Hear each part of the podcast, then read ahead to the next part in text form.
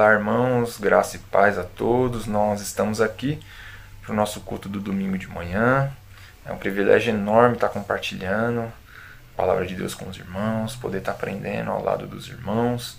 E eu creio que Deus tem muito a falar aos nossos corações e que no final dessa mensagem nós possamos sair transformados e prontos a colocar em prática aquilo que Deus vai nos falar daqui em diante.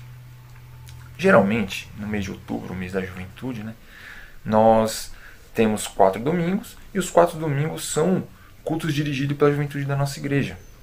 Porém, por tudo que tem acontecido, né, a gente ainda está vivendo numa época de pandemia, distanciamento e tudo mais, esses quatro domingos foram reduzidos para duas semanas, quinta e domingo e quinta e domingo.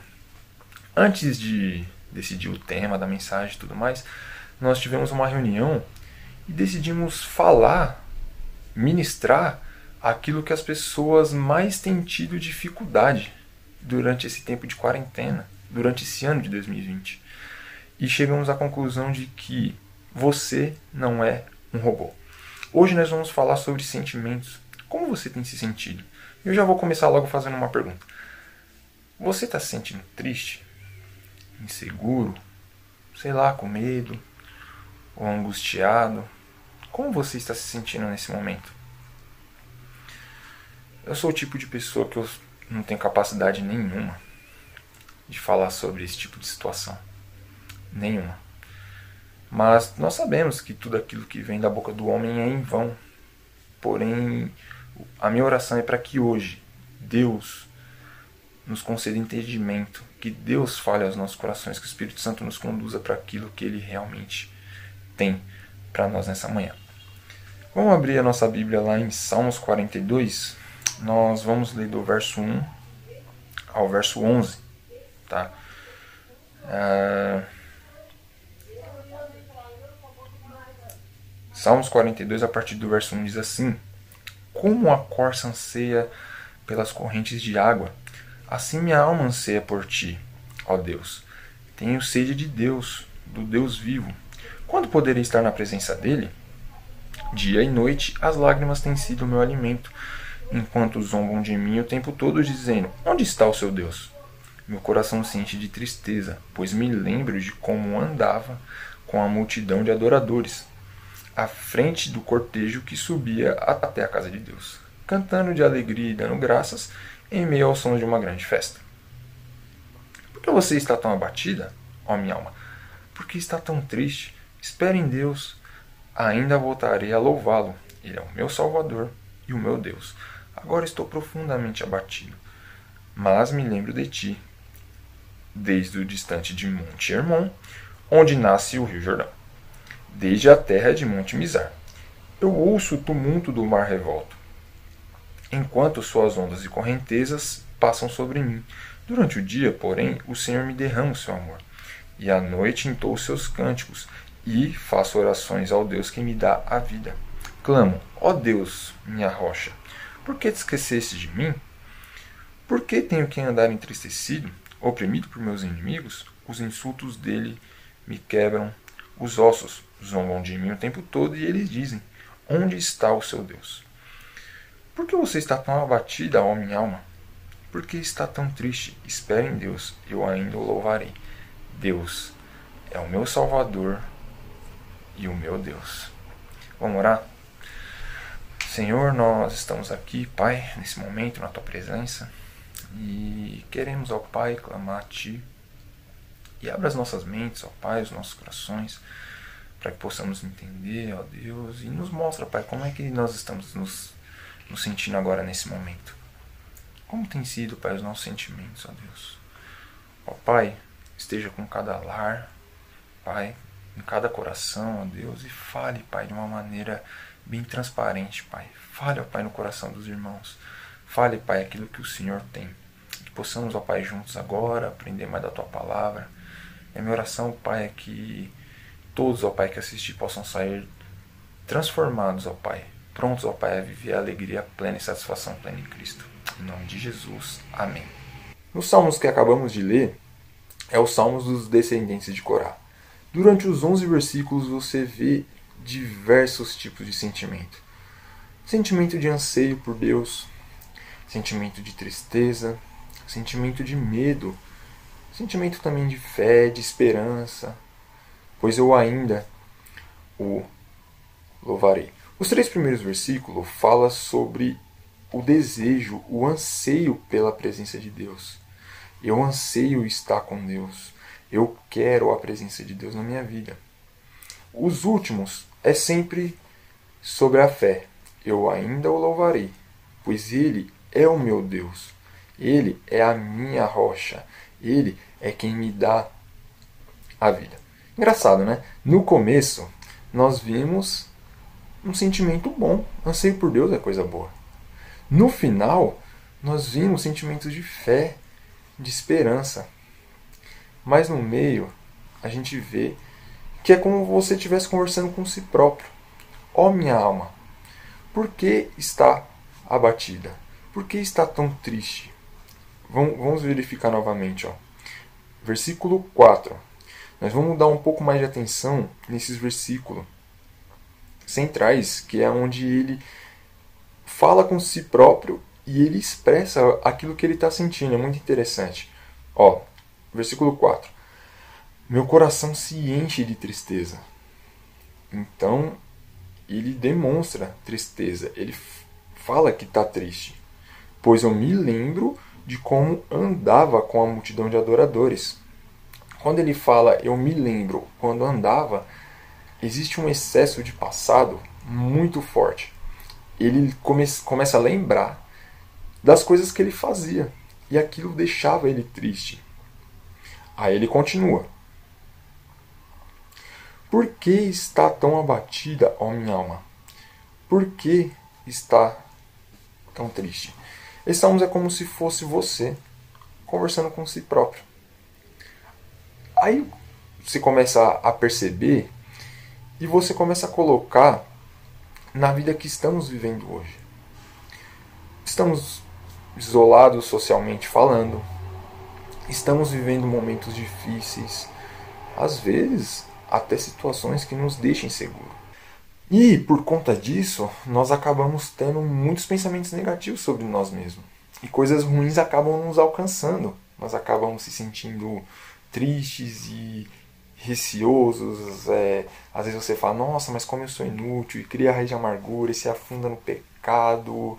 Aí começa a comparar com os outros, aí chega a pior parte, aí começa a querer nós mesmo resolver as situações na nossa própria força e acaba sobrecarregando. E isso nos traz medo, isso nos traz insegurança e a tristeza domina o nosso coração. E essa tristeza, ao longo do tempo, ela vai criando raiz e ela vai se aprofundando, se aprofundando, se aprofundando. E é por isso que nos dias de hoje, infelizmente, a gente vê um índice de suicídio muito alto. Todo mundo fala que a depressão é a doença do século XXI. Pelo fato das coisas pequenas acabar tomando conta do nosso coração e quando a gente vai ver, não tem como mais resolver. Na nossa mente a gente olha e fala: e aí?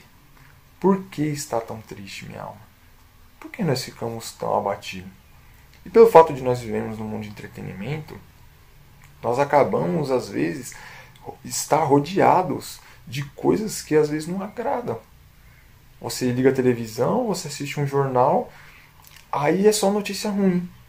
Ah, não vai ter vacina. Ah, catástrofe no país tal. Ah, não sei quantos mortos. Aí você olha para a rede social, eu não gosto desse, desse negócio de rede social, mas tem muita gente que gosta, que tem Instagram, Facebook, e você olha só vê notícias ruins. Você olha, você só vê desgraça. A verdade é essa. Aí a, aí a gente acaba sendo pego. Eu não sei como é que está seu coração no momento. Às vezes você perdeu um ente querido, ou às vezes você se desligou daquela empresa que você tanto gostava por questões econômicas ou aconteceu coisa ao seu redor que foi te sobrecarregando, foi te deixando preocupado e você olhou e falou: Meu, eu não tenho mais força. Todos nós estamos vivendo por momentos difíceis, mas Jesus está aqui conosco nesse momento e Ele nos dá força para caminhar. Ele falou na palavra: No mundo tereis aflição, mas tenham bom ânimo. E que possamos ter bom ânimo nesse momento. Que possamos olhar para Cristo. Eu não sei o que você está passando, mas olha para Cristo. Nós não somos vencedores, nós somos mais que vencedores. Olha o que, que diz em Romanos, capítulo 5, do verso 3 ao 5. Diz assim: Também nos alegramos ao enfrentar dificuldades e provações, pois sabemos que contribuem para desenvolvermos perseverança. E a perseverança produz caráter aprovado, e o caráter aprovado fortalece nossa esperança. E essa esperança não nos decepcionará, pois sabemos quanto Deus nos ama, uma vez que Ele nos deu o Espírito Santo para nos encher no coração com o seu amor. Deus ele ama você. Deus ele ama a sua família. John Piper fala uma frase que é eu acho que resume a vida ministerial de John Piper, que é um dos maiores teólogos que existe no mundo hoje. Ele diz assim: Depressão é excesso de passado. Ansiedade é excesso de futuro.